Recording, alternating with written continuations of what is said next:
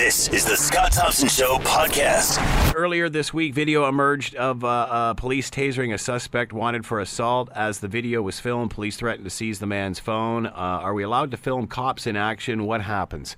You know, I remember when there was a, a situation in Hamilton where um, there was somebody that was being taken down by two police officers and a citizen like i don't know if you've ever seen a police takedown most people don't but it ain't a pretty sight and it's not a pretty sight because, well, they've had to resort to that sort of behavior. They've had to resort to that sort of ta- uh, tactic to apprehend a person.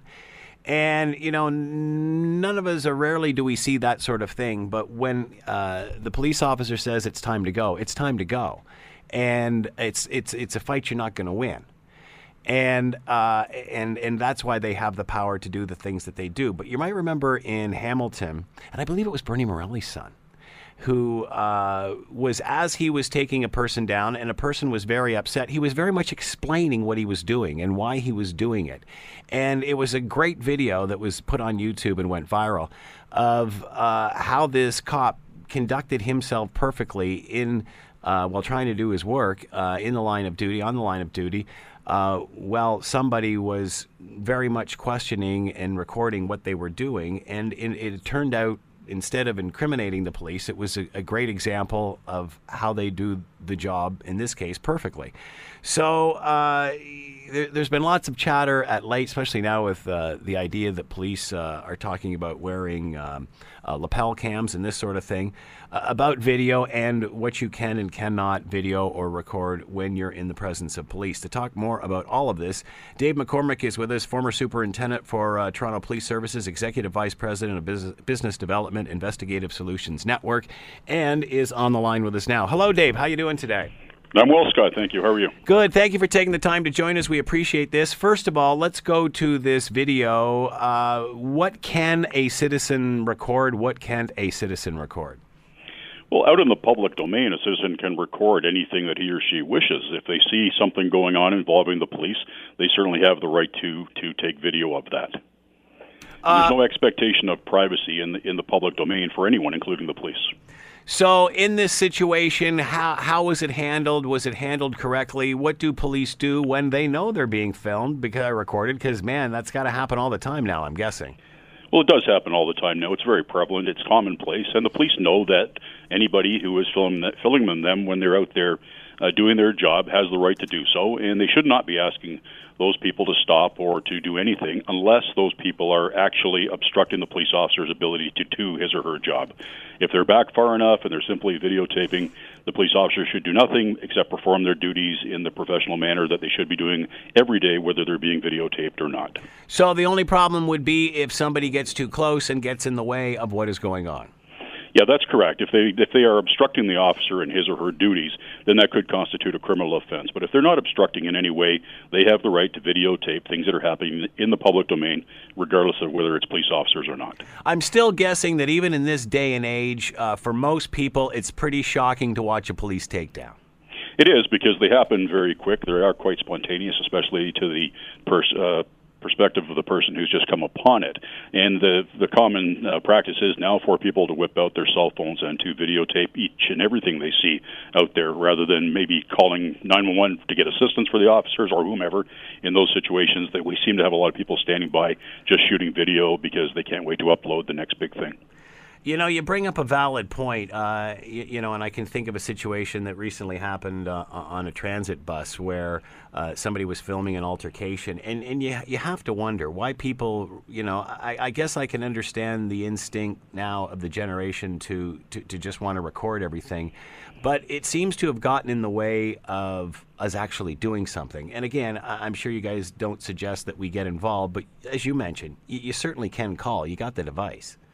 Oh, absolutely, and I think you nailed it, Scott. It is a generational thing. Um, you know, back in in the days, as they say, uh, people jumped in and they helped, whether it was police officers or it wasn't police officers. And there is actually a duty if a police officer directs you to assist him or her. There's a duty in the criminal code to do so. But it, it um, floors me day in and day out when I watch just regular videos, not involving something like this. And yeah, I, I think, why is this person videoing this instead of helping the situation? Whether it's you know pulling a dog out of a flowing river or whatever the case may be.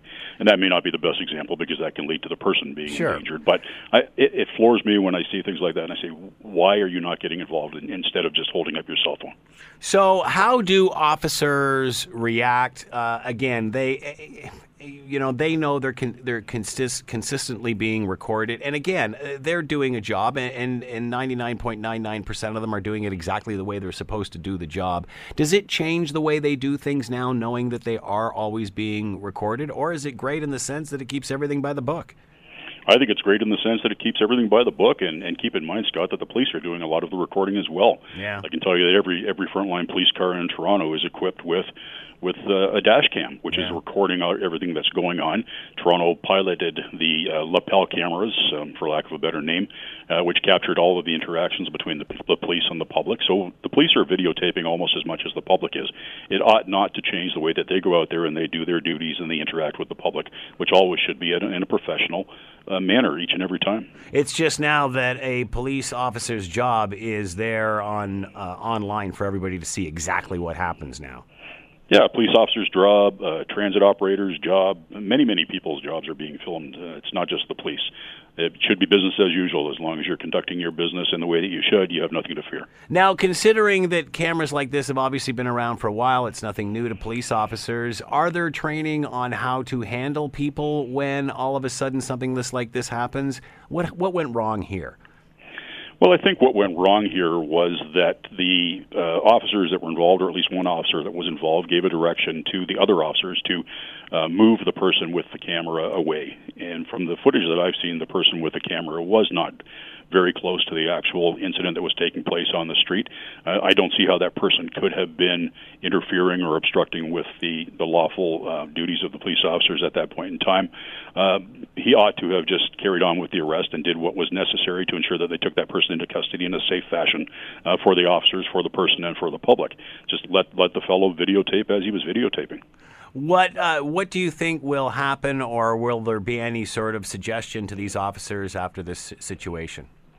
Well, I think there will be absolutely, and I think the chief has come out and talked about uh, a retraining, and I think the, uh, director of corporate communications has mentioned that officers already have been told that they people are allowed to videotape them in the course of their duties as long as they're not obstructing. I'm sure that reminder will go out once again. Uh, it's been said in the media. I'm sure it will be said behind uh, closed doors in the police stations to remind all of the officers exactly what the public are allowed to do and how they should uh, react when they find themselves faced with those situations. At the end of the day, uh, Dave, is this a good thing? I mean, is it is is it worth having everything that we do videotaped again, just so like it's it just it protects uh, the officers as much as it does the public? I think it is absolutely. I mean, studies have shown that when police officers are wearing lapel pin cameras, uh, the instances of public complaints against those officers goes down.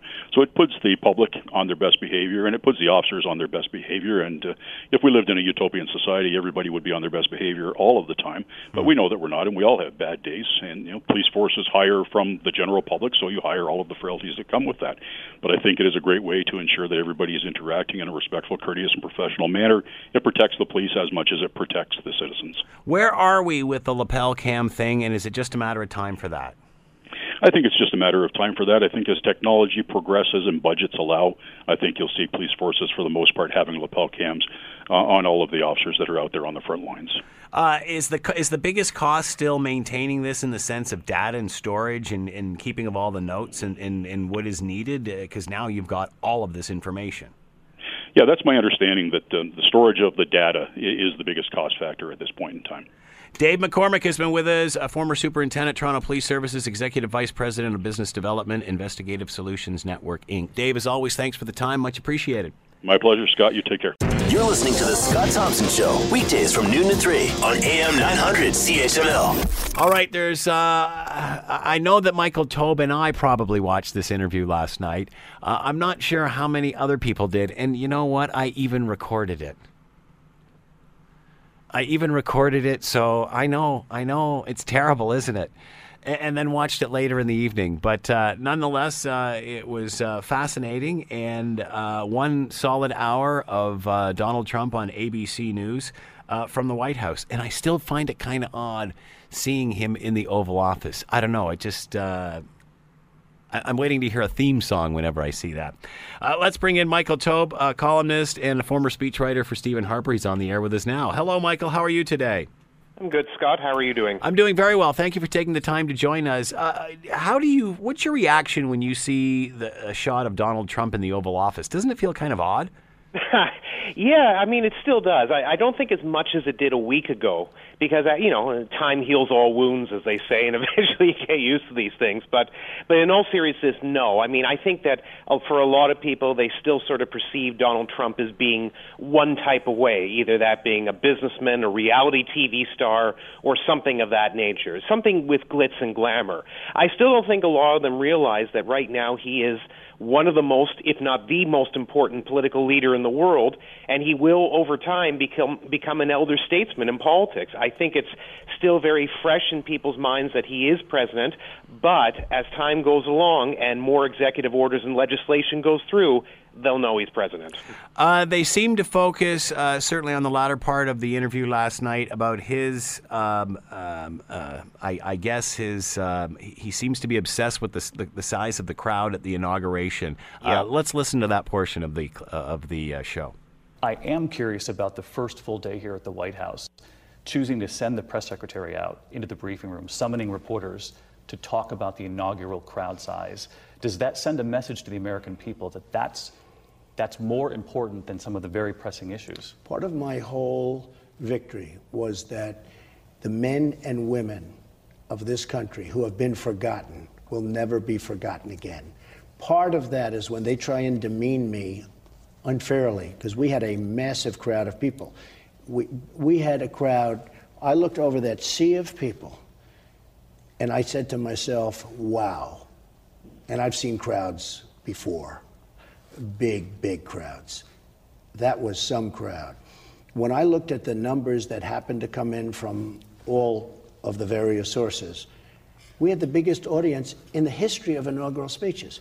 I said the men and women that I was talking to who came out and voted will never be forgotten again. Therefore, I won't allow you or other people like you to demean that crowd and to demean the people that came to Washington, D.C. from faraway places because mm. they like me, but more importantly, so, is he obsessed with this, or is ABC making too much of it to point out a weakness? Well, it's kind of two pronged on that. I mean, David Muir, the ABC News correspondent who actually did the interview, had every right to ask about it because, unfortunately, the Trump administration put themselves in that position by, as as it was stated in the interview, sending out the press secretary Sean Spicer to talk about the size of the crowd of the inauguration, yeah. and this went on for days, Scott, days. Yeah. This is a, a thing that should have gone on. I don't know if he was really that frustrated by it, maybe a half hour, an hour, a couple hours at best the problem here is that unfortunately Donald Trump is thin skinned, and because of that, he can't handle criticism the way, say, an experienced politician could. Mm-hmm. You know, lots of politicians from the last president, Barack Obama, all the way to, well, we'll give it to the second president, John Adams, they all suffered some sort of criticism from rivals, family, associates, neighbors, whatever, based on the decisions that they made. But they were able to sort of wade through it, sw- you know, sort of swat it away and move forward. Because as time goes along and you stand in front of a crowd and you take a lot of criticism, you can handle it. Donald Trump has certainly been criticized most of his life, but it doesn't appear that he really can handle it. And as U.S. president, he really can't handle it whatsoever if he has to engage in these sorts of things.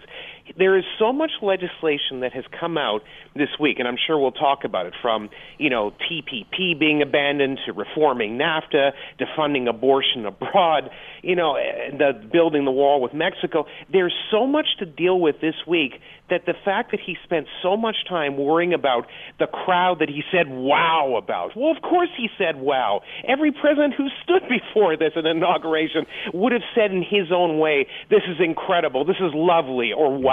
Yeah. Naturally, because it's the biggest crowd you will probably ever face as the leader eh, or as the president of the United States. But really, to waste all this time about the numbers, I think that 250,000, the number that came out initially, was wrong. I think that to say it was the largest crowd ever was obviously wrong. It was probably somewhere in the neighborhood of 700 to 900,000. The number of websites have said that now, and based on pictures, it's probably accurate. There were lots of people there, Donald Trump. You don't have to worry. We don't need an exact head count to move on. And you could certainly see how the election of the first black president would be a huge event. Of course. I mean, it has to you're probably not going to top that in, in, unless, well, until the first well, woman is elected. president. Yeah, yeah, exactly. absolutely. That's right. Of course, uh, Obama hits his inauguration. That would be the first one. Hits somewhere in the neighborhood of 1.8 million people. Yeah. But as you said, and you're quite right, it was an important historic moment. It really was. Sure, Donald Trump's moment was obviously a part of history, but it didn't mean the same thing overall. An older white male, even if he had no political experience, no military experience, which makes him obviously very unique, doesn't mesh the same way as the first African American president does. It just can't. Even Obama's second inauguration hit just about a million, which means that obviously there were still a lot of people who wanted to go in support of him a second time. You know, Trump's second inauguration will be lower than his first if he's reelected, and that's just the way life works. But I don't think he should be disappointed by the fact that somewhere in the neighborhood, as I said, between 700 to 900,000 people showed up. That's a good showing. That's exactly what you want to see. And it means that amongst his loyal supporters, there was the enthusiasm for him standing on that important podium and making that speech. He should be content with that, but unfortunately, as we know, Donald Trump doesn't seem to be content with anything. Uh, will that thin skin affect the way he governs? again, this is one, and I'm going to be honest about it, it remains to be seen. I know lots of people will go running out and say automatically that A equals B. If he was thin skinned in life, he was thin skinned on the campaign, he's going to be thin skinned as president. Maybe that's how it will happen. The difference here, however, is as President of the United States, he's not a dictator. He doesn't lead by fiat. He has to work by consensus, which means that he has to work with different levels of Congress. Now, he may find that these uh, negotiations early on are difficult. Maybe they won't be difficult. I think that will sort of determine how he handles things. Yes, if he gets attacked publicly, my guess is that you will occasionally see things similar to what happened to Sean Spicer at his quote unquote first press conference that second day. It will obviously bother him to some degree. But as time goes along and he will face far more criticism the next four years than he probably ever has cumulatively in his whole career, he may finally sort of develop an attitude that I don't like what they're saying. I'm disgusted by everything. I want to lash out, but maybe sometimes I got to hold back a little bit. I don't know if Trump can do that, but I think as time goes along, he will become more used to something that clearly he can't handle in life, and maybe he will take the necessary steps to change or, quite frankly, maybe he'll be exactly the same. Who knows? Uh, you talked about all that has been done just in the first week. Uh, uh, you know, Monday it was NAFTA, Tuesday pipeline, uh, Yep. Wednesday was the wall. Uh, how long can this go on? Is this the way? And and what happens when the novelty of all of this subsides? Well, I mean, how long it can go on? He directly said just before he took office, pardon me, that the first two to three weeks of his administration were going. Basically, you're just going to see legislation flying. There were going to be enormous amount of ac- activity, enormous amount of things happening. It was going to be an exceedingly busy time. Well, so far it seems to be true. The first hundred days, obviously, following what's happened this first week will be very, very busy as well, and probably a lot of executive orders and legislation will be put through. Meetings will be had. Meetings will be canceled, as we recently saw with the Mexican president. Uh, a lot of things will obviously happen, so it could turn out to be the busiest hundred days, certainly in many presidencies, possibly ever. After that, you're right. What do you do for an encore? What if it becomes stale? Yeah. You know, sometimes the best thing to do is to show your hand early and build from that. We saw that actually in Ontario when Premier Mike Harris's Common Sense Revolution, the initial principles with it, they were hammered through pretty quickly and done. So then you sort of have the question of, well, we've accomplished all that. what do we do next? Trump may face that as well. It does happen sometimes with political leaders, with political parties, and others. And I think he basically will then just have to either A, build on what he did or what he's going to do for the first hundred days, and then try to sort of create new branches and, and delve off into other areas, Or B, he may have a whole set of legislation, maybe not as impressive, maybe not as eye catching, but still controversial and powerful in nature that he's going to bring out after the first 100 days are over. My guess is they've plotted out some things. And then, as well, we have to be fair about it, Scott. The world could change things too. If there's a major war, that could change policies and that could change his position. If something happens with one of the things that he's championing and it doesn't work out, he may have to cancel it or he may have to adjust it. That happens in politics too. So I'm not sure that Trump's agenda will ever become stale, but there's no question that it will eventually hit a period of time, maybe after the first six to 12 months, say, where it's not going to be as exciting, as fresh, as new, as sparkling, whatever word you want to use, as it is right now. And then that will be the key to how his presidency moves on for the next few years. Uh, how do Canadians view him? Uh, obviously, Monday when NAFTA, everybody was very cautious, and then by Tuesday with the pipelines, it seemed like that a large portion of the country was doing handstands. Uh, yeah. Is he friend or foe? How does and, and, even Mexico coming out and saying, "Don't be, uh, don't be uh, wooed by all of this. He's going to come and attack you the way he's attacking us one day." Right. Well, you know, in, in fact, that may actually not be true because he has really hammered away at Mexico for nearly eight, for close to 20 months, where he's only barely touched Canada most of the time. So I don't know if that's ever necessarily going to happen. But in terms of his popular numbers, um, popularity in Canada has not been measured recently for Donald Trump. So I obviously don't have any data sitting in front of me. Uh, previous data shows a very negative perception, obviously, of the U.S. president, anywhere between 70 to 80 percent in most polls that I've seen. Um, today, I would imagine that based on the fact that there are going to be some possible complications with NAFTA, that would obviously frighten some Canadians. On the other hand, the pipelines is something, especially, you know, the Keystone pipeline is something that many Canadians, especially in Western Canada, favor and favor considerably. Mm-hmm. So I think that will actually work to his benefit. I think overall, probably his popularity numbers have, have improved to some extent. I doubt that this country, our country, f- f- sort of has a 50 50 opinion of him yet. But if Keystone is built, which he really wants it to be built, and I'm hoping that others will follow along with him, and it's a success, surprisingly enough, as low as his popular numbers are right now in Canada, in the United States especially too, and around the world, they could increase.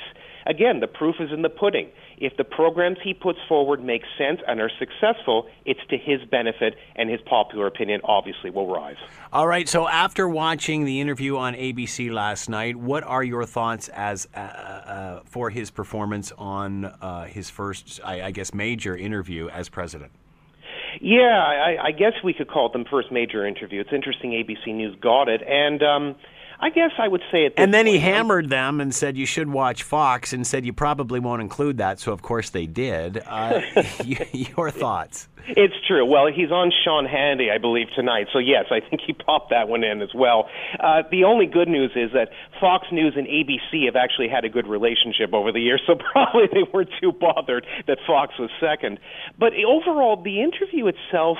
Um, it was very typical Trump. He, you know, he he's trying to it's interesting if you watch his mannerisms in his speech he's really trying to slow down his speech he's yes, not he, taking he is, hmm? certainly is sounding more presidential in that respect. He is. Yeah. I think people behind the scenes, you know, maybe Kellyanne Conway, Steve Bannon, Jared Kushner, his son-in-law, someone has got to him and said that, look, if you're now the leader of the free world, you have to start acting like a diplomat in terms of the way you deal with the press, the way you deal with cabinet, the way you deal with caucus members, be it Republicans or Democrats, and the way you deal with people in general.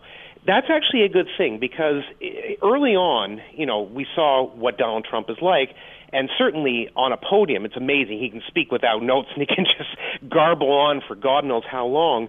But it also then, whenever he veers off from his page and doesn't follow the narrative, it just goes wild. Yeah. I think they've now sort of instilled in him that he's got to start thinking about what he says, and by slowing down your speech and slowing down your pace, that actually helps because it gives you just that little extra second to think about whether I should head in one direction with my speech, or maybe you know what I should hold back and do something uh, something else. The ABC News interview overall was perfectly fine. He covered lots of different issues. uh, including the wall, waterboarding, and various other things. Yeah, some of it's going to be controversial, and yes, I think a lot of people are going to be maybe stunned by some of the things he said. But again, a lot of it was just sort of talking about his agenda and the things that he believes should have happened. He talked about the election and where he had support in certain, you know, certain states and not in others, and his concerns about the the whole thing with voter fraud. He covered a lot of topics in that interview. It was quite wide ranging. I thought overall it was a good performance. I think that his performances in front of the cameras have have been become a lot better in recent months, and I think this was sort of proof of that. I think he did overall a very good job, and if he keeps handling his interviews like that, I think that it'll certainly work to his advantage.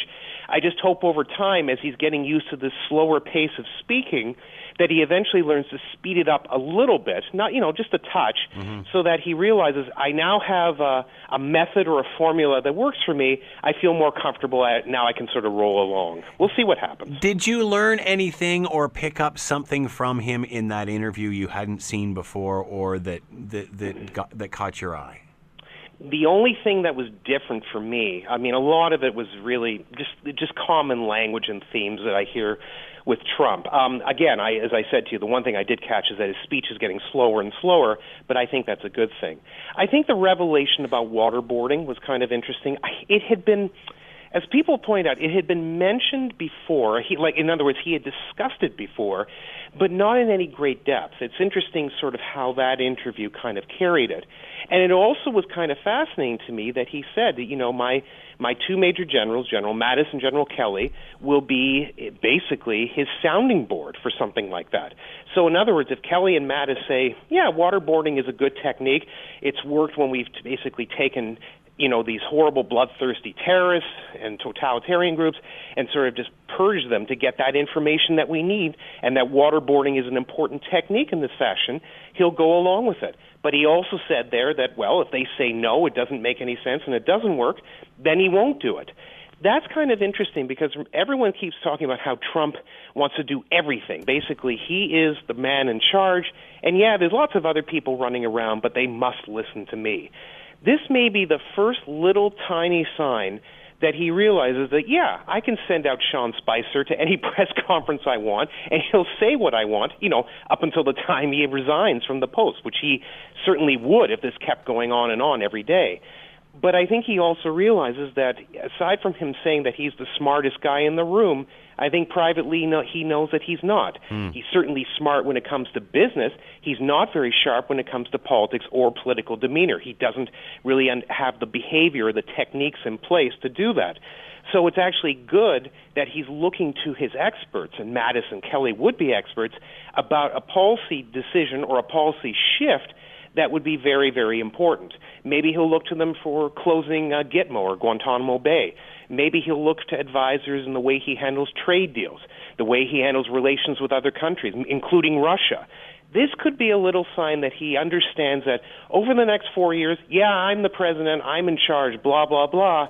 But at the same time, I realize I have to work with other people or they're not going to want to work with me. And Did, I think maybe this interview shows the first realization at that point. Did but again, as I often say with you, with Donald Trump, you never know what to expect, so we'll see what happens. Did you did he seem more humble to you this time? I mean, even when he was holding up the letter of Barack, it was almost as if you're in a classroom with your kid and they're showing you their new desk. Yeah, um, a little bit. I, I think that's probably something they started working with him on when Kellyanne Conway came into the scene about two and a half months ago. I think one of the things you saw is that with other uh, aides behind him, Paul Manafort, uh, Corey Lewandowski, and others, there was kind of this rage that would often happen with him when he was on uh, the podium uh, during news conferences, and even some interviews that he had, say, with um, Megyn Kelly, Bill O'Reilly, and others. There was just something there that just didn't look kosher at times, and yeah. it really seemed very bad. It didn't bring a good appearance. I found when Conway came in, one of the things she did is you can't make Donald Trump humble, but you can make him a bit more humble in the way he appears in terms of, again, interview speeches, etc., and his public persona. So, yes, to some degree that's true. It is interesting. That's the second time he's actually shown the uh, Barack Obama's letter, which is, as most people know, is a tradition amongst presidents to always leave a final note to the incoming successor to sort of give them, you know, just a little bit of mm-hmm. guidance about what to expect, how important the post is. It's more a pep talk than anything else. A few of these letters have actually been released over the years, including a couple very recently, and they're just nice notes. One would hope that Donald Trump, when he leaves office, does the same thing to the person who replaces him. Uh, so yes, it's actually good that he's doing some of this stuff. Yes, he certainly wasn't uh, wild and venting when he spoke on the ABC News interview, and maybe this is a sign that he's toning down the language. He'll never be a humble man, but he can certainly be humbler, and I think that's actually a good sign. Michael Taube has been with us, columnist and former speechwriter for Stephen Harper. Michael, as always, thanks for the time. Much appreciated. My pleasure, Scott. Have a great day. You're listening to The Scott Thompson Show, weekdays from noon to 3 on AM 900 CHML. Uh, in case you haven't seen, uh, and we're asking you this on Facebook and Twitter, and uh, you can always, again, get a hold of me. Tell me what your thoughts are. Uh, your thoughts on, two, on Ontario's new $30,000 150 logo. Of course, uh, Canada's 150th uh, birthday. Ontario wants to get in under that umbrella. And you know, I'm thinking 30k. I don't know what a logo costs, but I, I, I, you know, in the old days, maybe that's what it would be.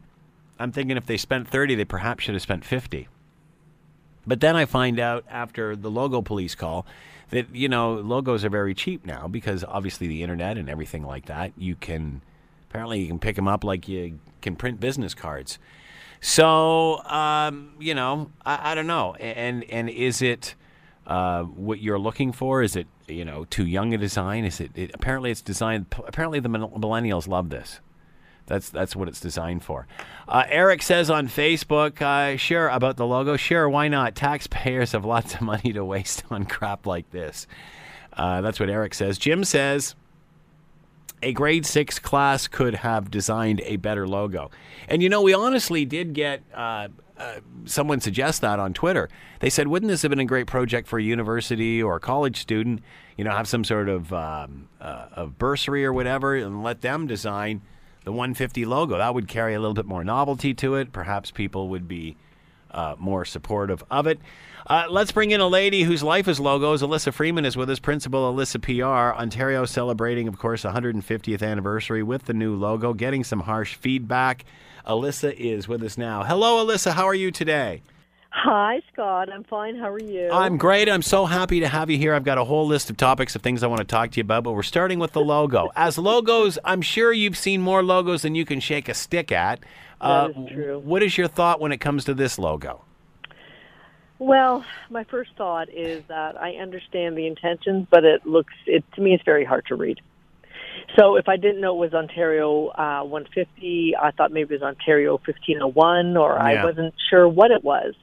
And I guess if it wasn't on a government building, I mean, it wasn't very. It was a little bit too clever by half. I once had a CEO who coined that phrase, and that's what I have to think of it as. Um, Why is that?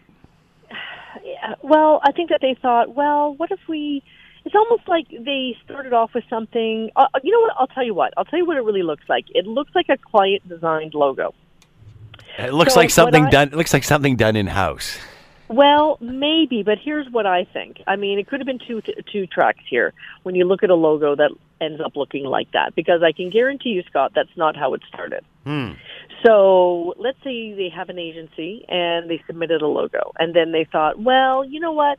Somebody thought inside, I can take that. I know how to work whatever program, and let me see what I can do with it. Uh, oh, nice. and then they went through it and they go, well, we would rather have this. Or the other thing happened was, you know what? Signs are so expensive, and they are. I have to tell you, they are expensive, and also to put them up are, is very expensive. Not cheap endeavor. Mm. So maybe they decided they thought, you know what? We really need to get something up. There's a lot of talk right now on TV. You see the participation um, ads about Ontario 150. I mean, about Canada 150 let's just get something up quickly. Let's do this in house and spend the money on the sign and getting it up. Didn't they know that? that didn't they know the whole? thing? Didn't they know the whole 150 thing was coming? So do you think this is a rush job? Um, I think that they have been diligently planning on a number of things that they wanted to do, and perhaps they thought that putting something up as early as January, February would have been too early. And sometimes, you know, when you work in government, what you do is you pick up the phone one day at, I don't know, 11 o'clock on a Tuesday and they say, we need a sign. And then you say, um, okay, and we need it up this week. Well, we need to get, we don't have time for that. Do something internally. And that scenario, you know, when I say this out loud, is probably the one that happened. Hmm. Uh, they said somewhere I read that this appeals to the millennials. Is there anything millennial about this? I don't even know. I just think that millennial is a sort of a fallback narrative these days. Yeah. Everybody wants to appeal to millennials, but you know, at the end of the day, if you have a free concert, millennials are going to show up. Hmm. So, you know, if the CBC is doing programming, every now uh, we hear, every now and then we hear, oh, this is to appeal to the millennials. Is that who's watching CBC? No, not really. Yeah. But everything is done to appeal to the millennials. I don't think there's anything As if all of a sudden, about it. as if all of a sudden they're supposed to hear that and then go, "Oh, this is our cue to listen." Well, or- you know, yeah, this yeah, and, and- and as if they're doing that. I mean, Yeah. if this was something to appeal to millennials, well, is it an app? Is it going to tell you what's coming up? Is it is it taking advantage of you know what's in uh, the hands twenty four seven of a millennial? No, it's a sign. Somebody tweeted to us too. Wouldn't it have been a cool idea if we could have farmed this out to university or colleges and their design programs and try to get them to come up with something? I heard that before I came on, and you know what? That's a brilliant idea. That's exactly what the Pan Am Games did. To Yeah. be quite honest, they, when they had to come up with a um, a mascot, they invited all uh, schools in Ontario to participate with their own design. They got hundreds and hundreds of applications. They narrowed it down, and then you know there's, strate- there's a strategic thinking behind that too, Scott. That if you know a kid designed something, you're not going to say boo about it. Yeah, that's a good There'll point. be no article in the Toronto Star saying this is Etsy like. They'll think, oh wow, that was a really super great effort by little Johnny in grade six at blah blah blah public school. That would have been the smart thing to do. But I am willing to bet that some phone call came down, they had to get something up, and now they're reaping the fallout of it. Does Ontario need a 150 thing? Doesn't it just all fall under the Canada 150 thing? You know what? I think that it does. I think that you know what we want to do is regionalize events so that there are lots of things are happening here, and I think that we saw that when Pan Am was here. One of the things that people really got around to were the free events that happened downtown. Yeah. So Ontario 150 is a little bit more widespread, and I think that if you want a province to own it, then you really have to have things happening in the north of the province and the south of the province. So I think it's absolutely okay uh, to regionalize um, an important milestone in a country like this. Uh, where does this go now? Is it over? It's out, so that's it. We had. I mean, because really, it's a short-term thing. It doesn't have a long shelf life, which could be one of the reasons they didn't spend a lot on it. That's another thing. Um, well, I've asked you two questions at once, so I'll save on the price. Go ahead with the first. Do you? Okay, what was the first question? Oh, that's a good question. Uh, Thirty thousand. let's go to the second. Thirty thousand. Too much to spend for this? Well, I got to tell you, realistically, when you're looking at fabricating a sign, and then you're looking at putting it up, and I can't imagine there was any design fee in that, or or whatever, or manipulating the design so that it would work. I mean, signs like that are expensive. From my experience, you know, you can't take a five hundred dollar sign and put it up on a building. Mm-hmm. So a lot of it has to do in the fabrication and actually the actual hanging of the sign. Like you see it there, it's on top, it's on a building.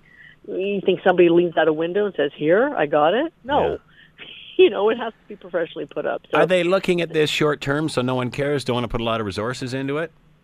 well, I think they're going to have to have a little powwow if they haven't already and said, "Okay, we've had a misstep." Um, what is most important out of this, actually, Scott, is that you know the people running Ontario 150 don't want this misstep to um, color the narrative going forward.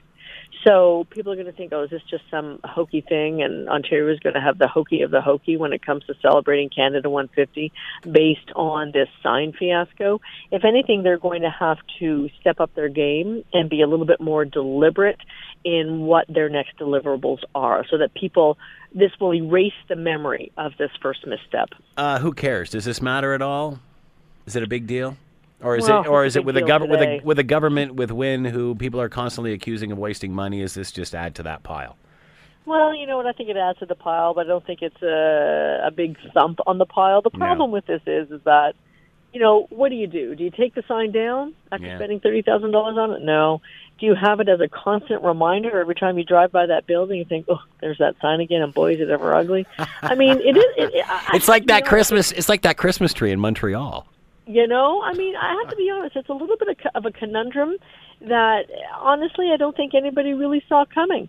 Yeah. And now they're going to be spending more time on it than they would think is normally reasonable, and it will hold up other plans. But it, it really does have to make them work a little bit harder on what comes next. Uh, since we're talking about, uh, well, let's move on to Trump. Your thoughts on his? Yeah, there's no segue between Yeah, sign and no, it's not. Yeah, it's yeah, it's kind of a. It's like running in quicksand, really, isn't it? It is, it uh, is. So uh, his first major appearance last night, still kind of stuck on uh, how big the crowd was and this sort of thing. But your thoughts on? I don't know whether you saw it. There's probably only boring people like me that watch this sort of thing. But what were your thoughts on his performance? I think that Trump still thinks he's in a campaign, that he's in an election. And some of the narratives that I keep hearing out of this are can somebody tell him that he won? Yeah. And it's almost like he is looking for approval. He's looking for 360 approval, and he's never going to get that. We know that he is, um, whenever he gets together or a crowd of people get together, even if it's in a press conference situation, there are people in that room who are there, and their only job is to clap and laugh at the right places.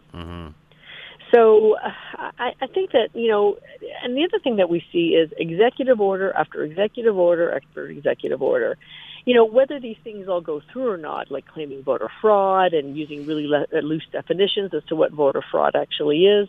What he's doing from sheer optic, without even thinking, without even clicking beyond the headline, is that he is showing he is doing some work.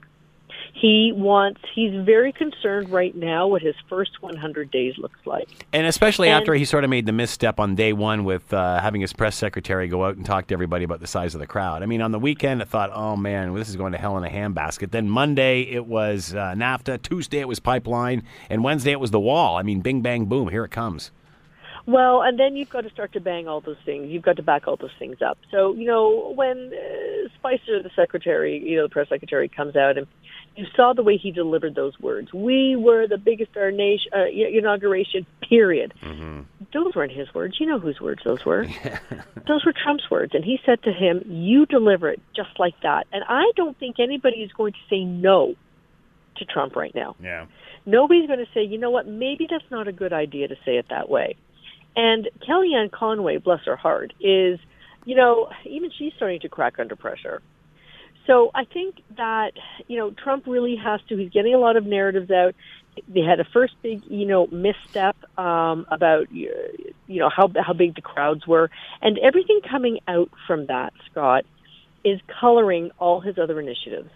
Mm-hmm. Okay, so we talk about the inauguration and the comparison of photos and how it wasn't as big as crowd, a bigger crowd as everybody, you know, he said it was. And then, you know, he has a rally, and now they're saying, well, look at all the people here. They are doing everything right now to prove that he is the president of you know, of all of America, that all of America supports him, Yeah. despite the fact that he was three million short on the popular vote. He seems to be obsessed by that right now.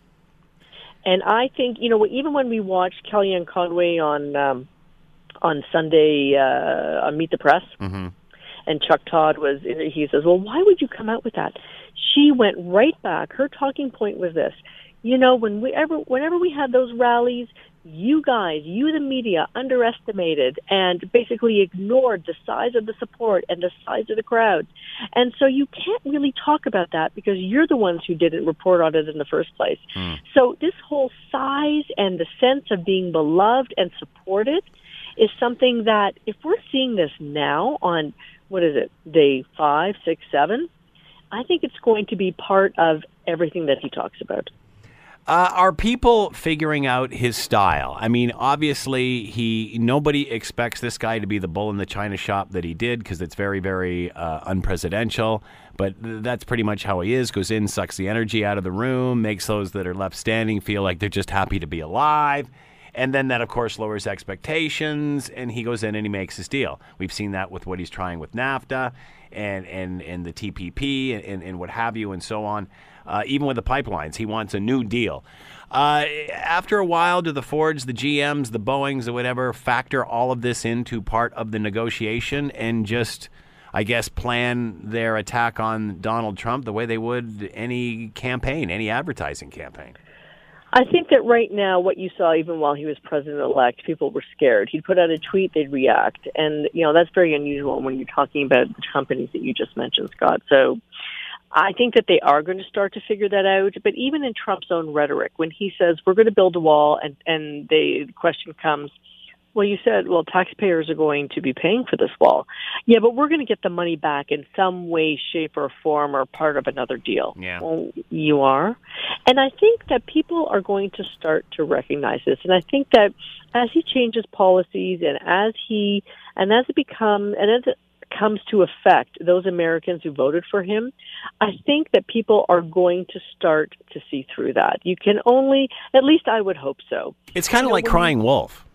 well, he is, but you know, I think he's only doing what worked through the campaign trail, and they probably don't even see fit to uh, to change the style uh, at all right now. But the other thing that is most disturbing is how he is doing one-way communication to the American public, and usually will not face reporters or says that they're fake news or they're whatever. You know, this is not a new concept. Harper did this for a number of years in that, you know, the reporters who were traveling as part of the press pool, they would hear nothing come out from various meetings from, um, let's say, a foreign government, and they would have to get the details from somebody else's press corps. So keeping the press uh, far away and not informing them is is something that's not new. But what does happen as a result, and you're already starting to see this, is people saying, "Well, if you won't tell us the truth or any facts or even let us know anything, we're just going to have to go in another direction and presume what you're talking about. So when he shut down the Twitter handle of the National Park Service, well, all those employees got together and they said, well, you know we're going to make up another Twitter handle. Nobody will be able to trace it, and we are going to put things out about climate change.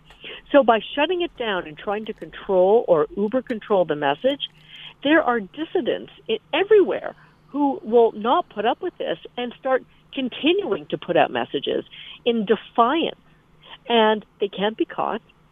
And they are coming up as these sort of alternative news resources versus alternative facts, but alternate news resources that are actually organic, organically spouting the truth in the face of being controlled.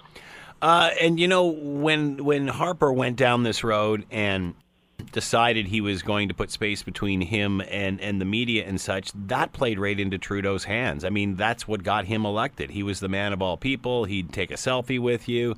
He wasn't afraid of the even what he's doing now when he wades into these scrums where people are attacking him.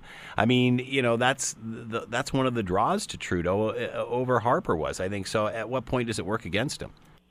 Well, it also allows you to get your message out. So, what happened with Harper when he was, you know, keeping the media at bay is what they try to do was do these sort of day in a life videos.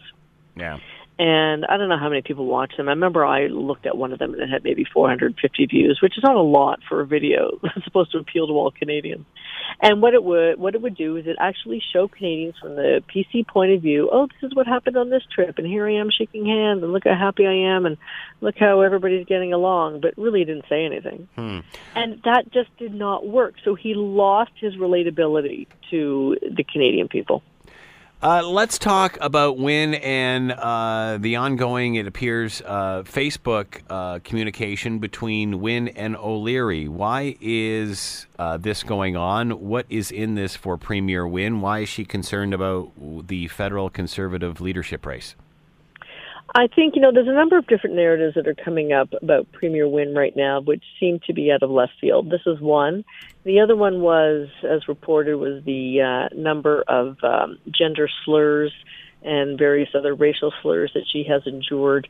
And I almost can't believe that this is, you know, this has been probably going on for how long has she been, been in power now? So, you know, this has been going on since day one. So that was a very interesting narrative that came out. And so I'm thinking, well, that's fairly awful, and that makes me feel bad. And why is this coming out now? So then you have this ongoing Facebook exchange. And again, I have to look at it as a diversionary tactic. So let's not talk about your hydro bill. Let's not talk about other things that are bugging you. Let's talk, let's change the public's uh, perspective here. And I'm going to take on Kevin O'Leary. And again, I just think it's a diversionary tactic, Scott. I really do. Yeah. Um, what, uh, you know, uh, do you think people are, well, obviously people aren't going to buy into that. And, and again, there's too much separation between them with federal and provincial politics and with party lines for here to, to her to be even interested. Isn't this just giving more fuel for O'Leary? Well, and, and very much. I mean, it, it's certainly keeping him uh, out in the front. You know, when you have a, any press announcement, you know, you've got like maybe a 24 hour burn on your news cycle before it goes away. And, you know, this is not going away about him, you know, con- you know pursuing the PC leadership uh, by her, you know, adding fuel to the fire. But you know what?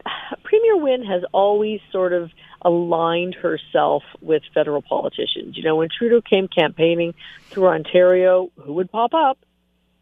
But and Premier Wynne would be there. Every yeah, but normally office. that doesn't cross party lines.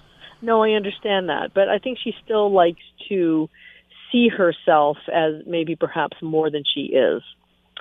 So by engaging in federal politics, it's a um, I can play with the big boys, and B, you know what? Let's not talk about hydro. Let's talk about O'Leary for a change. So for me, it's you know there's nothing else that they can talk about they're probably looking and searching every day for positive new opportunities that can um, change the agenda or change the narrative and this is it for this week and as we've talked about before i, I think this is a bad route to go down simply because uh, rather than cutting up the faults of your opponent or someone in a different uh, you know level of politics than you why not look at why people are so interested in them despite all of these faults instead of the status quo and I, you know, I think people are just too smart for all of this right now. I think after all these years, yes, they are. And you know, if anybody needs to go on a listening tour right now, it's Premier Wynne. There you go. But you know, going from city to city and town to town, uh, it might start to wear in her after the fourth stop. But by and large, people do appreciate someone who is stand up and willing to face them and look them in the eye and answer their questions. Alyssa Freeman has been with us, Principal Alyssa PR Communications, uh, columnist, Huffington Post, Canada, P, uh, Canada.com, and PR Daily. Alyssa, as always, thanks for the time. Much appreciated. Thank you, Scott. The Scott Thompson Show, weekdays from noon to 3 on AM 900 CHML.